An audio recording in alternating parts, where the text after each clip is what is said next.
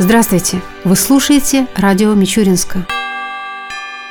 Премьер-министр России Дмитрий Медведев подписал распоряжение о выделении дополнительных средств на закупку автомобилей скорой помощи для российских регионов. В соответствии с документом Тамбовская область получит дополнительно 6 машин. Первоначально в наш регион планировалось поставить 34 автомобиля. В ходе визита в Тамбовскую область первого заместителя руководителя администрации президента России Вячеслава Володина было принято решение о дополнительной поставке еще 16 машин скорой помощи в рамках государственно-частного партнерства партнерства. Сейчас 37 автомобилей уже переданы лечебным учреждениям области. Оставшиеся 13 машин поступят в регион в самое ближайшее время. Теперь, в соответствии с решением правительства, система здравоохранения области получит дополнительно еще 6 автомобилей повышенной проходимости. Стоит отметить, что региональные власти начали обновление автопарка скорой помощи еще в прошлом году, приобретя за счет областного бюджета 40 машин, но проблему это не решило. В этом году, благодаря реализации реализации федерального проекта партии «Единая Россия. Качество жизни» удалось полностью обновить автопарк службы скорой помощи. Все новые машины оснащены всем необходимым для того, чтобы медики могли оказать помощь попавшим в беду людям в любой ситуации.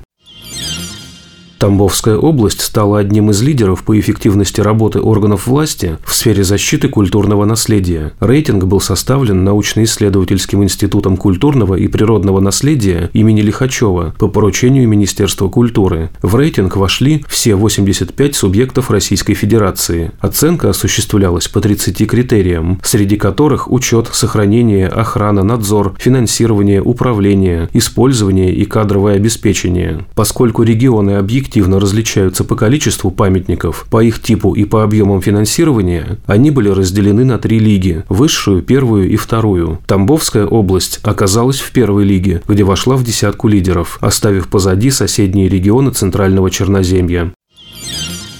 Заместитель директора по воспитательной работе школы номер 9 города Мичуринска Оксана Летуновская приняла участие в региональном этапе Всероссийского конкурса работников учреждений общего образования «Воспитать человека». В профессиональном конкурсе системы воспитания приняли участие 37 педагогов. Успешно пройдя заочный этап, Оксана Летуновская отправилась в областной центр, где состоялись еще три конкурсных испытания, но уже в очном формате. Самопрезентация, представление опыта опыта работы и проведения методического объединения с классными руководителями. В итоге педагог из Мичуринска стала дипломантом второй степени в номинации «Заместитель директора по воспитательной работе». К другим темам.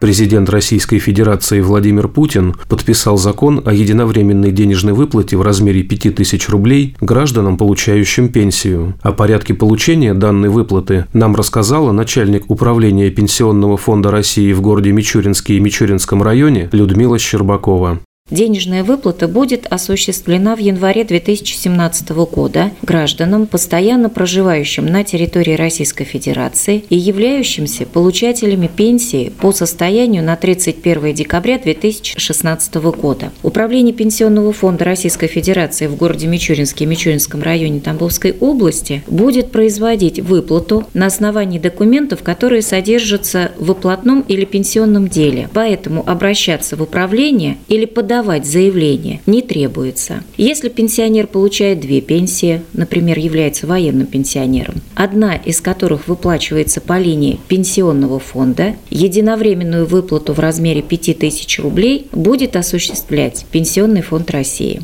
Доставка выплаты будет осуществляться в январе 2017 года в порядке и на условиях, которые предусмотрены для доставки соответствующей пенсии гражданина. Если январская пенсия была доставлена раньше, например, в декабре 2016 года, доставка выплаты будет произведена дополнительно в январе 2017 года. Если выплата не была осуществлена в течение января 2017 года, например, например, пенсия доставлялась на дом, но гражданин отсутствовал, то выплата будет произведена повторно в следующем месяце вместе с пенсией. Продолжаем нашу передачу.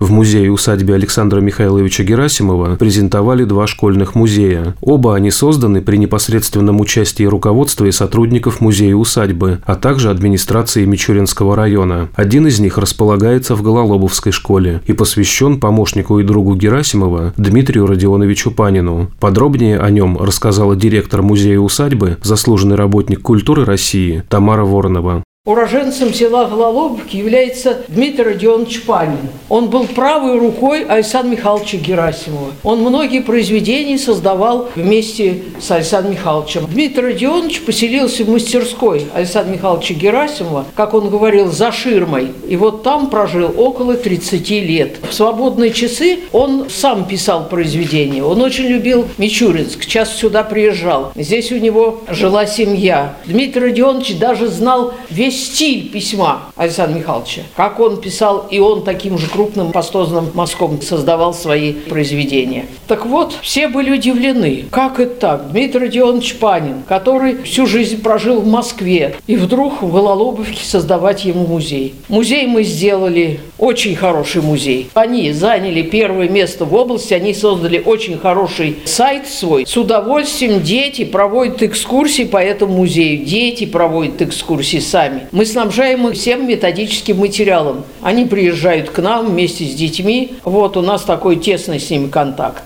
Второй музей находится в Заворонежской школе и носит имя нашего знаменитого земляка, художника Валерия Хабарова.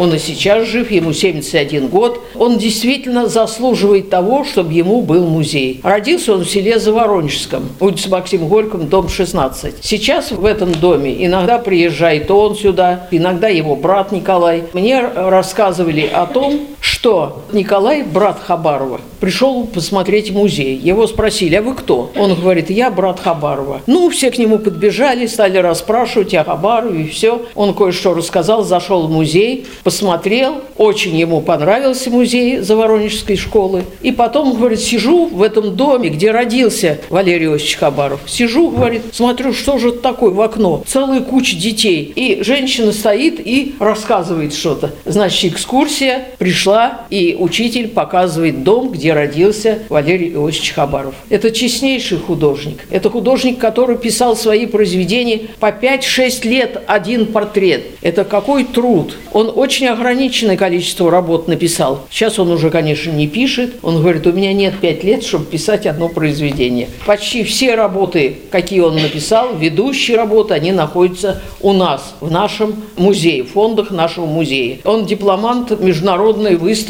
«Золотая кисть». Он лауреат премии имени Ленинского комсомола. Что сказать, это талантище. Когда у него англичане хотели купить одно произведение, он сказал, нет, я оставлю это произведение у себя на родине, в Мичуринске. И он нам его передал. Объявление. Городская налоговая инспекция информирует, что в настоящее время распространены случаи сдачи физическими лицами в аренду своего имущества, как правило, квартир и автомобилей. В соответствии с налоговым кодексом Российской Федерации, доходы, полученные подобным путем, являются объектом налогообложения. На основании пункта 1 статьи 224 Налогового кодекса России доход от сдачи в аренду имущества, полученный физическим лицом, облагается по ставке в размере 13%. Если арендует имущество физическое лицо. Налог с доходов арендодатель должен задекларировать и уплатить самостоятельно. Кроме того, следует знать, что согласно статье 2 Гражданского кодекса Российской Федерации, предпринимательство – это самостоятельная, осуществляемая на свой риск деятельность, направленная на систематическое получение прибыли от пользования имуществом, продажи товаров, выполнения работ или оказания услуг лицами, зарегистрированными в этом качестве в установленном законом порядке. Таким образом, если сдача физическим лицом имущества в аренду происходит не на разовой, а на постоянной основе, такая деятельность физического лица рассматривается как предпринимательская. При наличии данных признаков физическое лицо обязано зарегистрироваться в качестве индивидуального предпринимателя и уплачивать налоги в соответствии с действующим налоговым законодательством.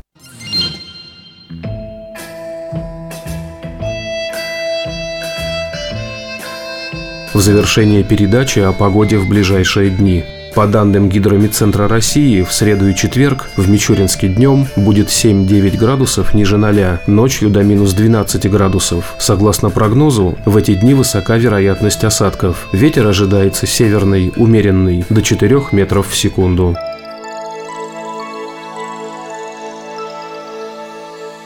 Передача радио Мичуринска окончена. До новых встреч!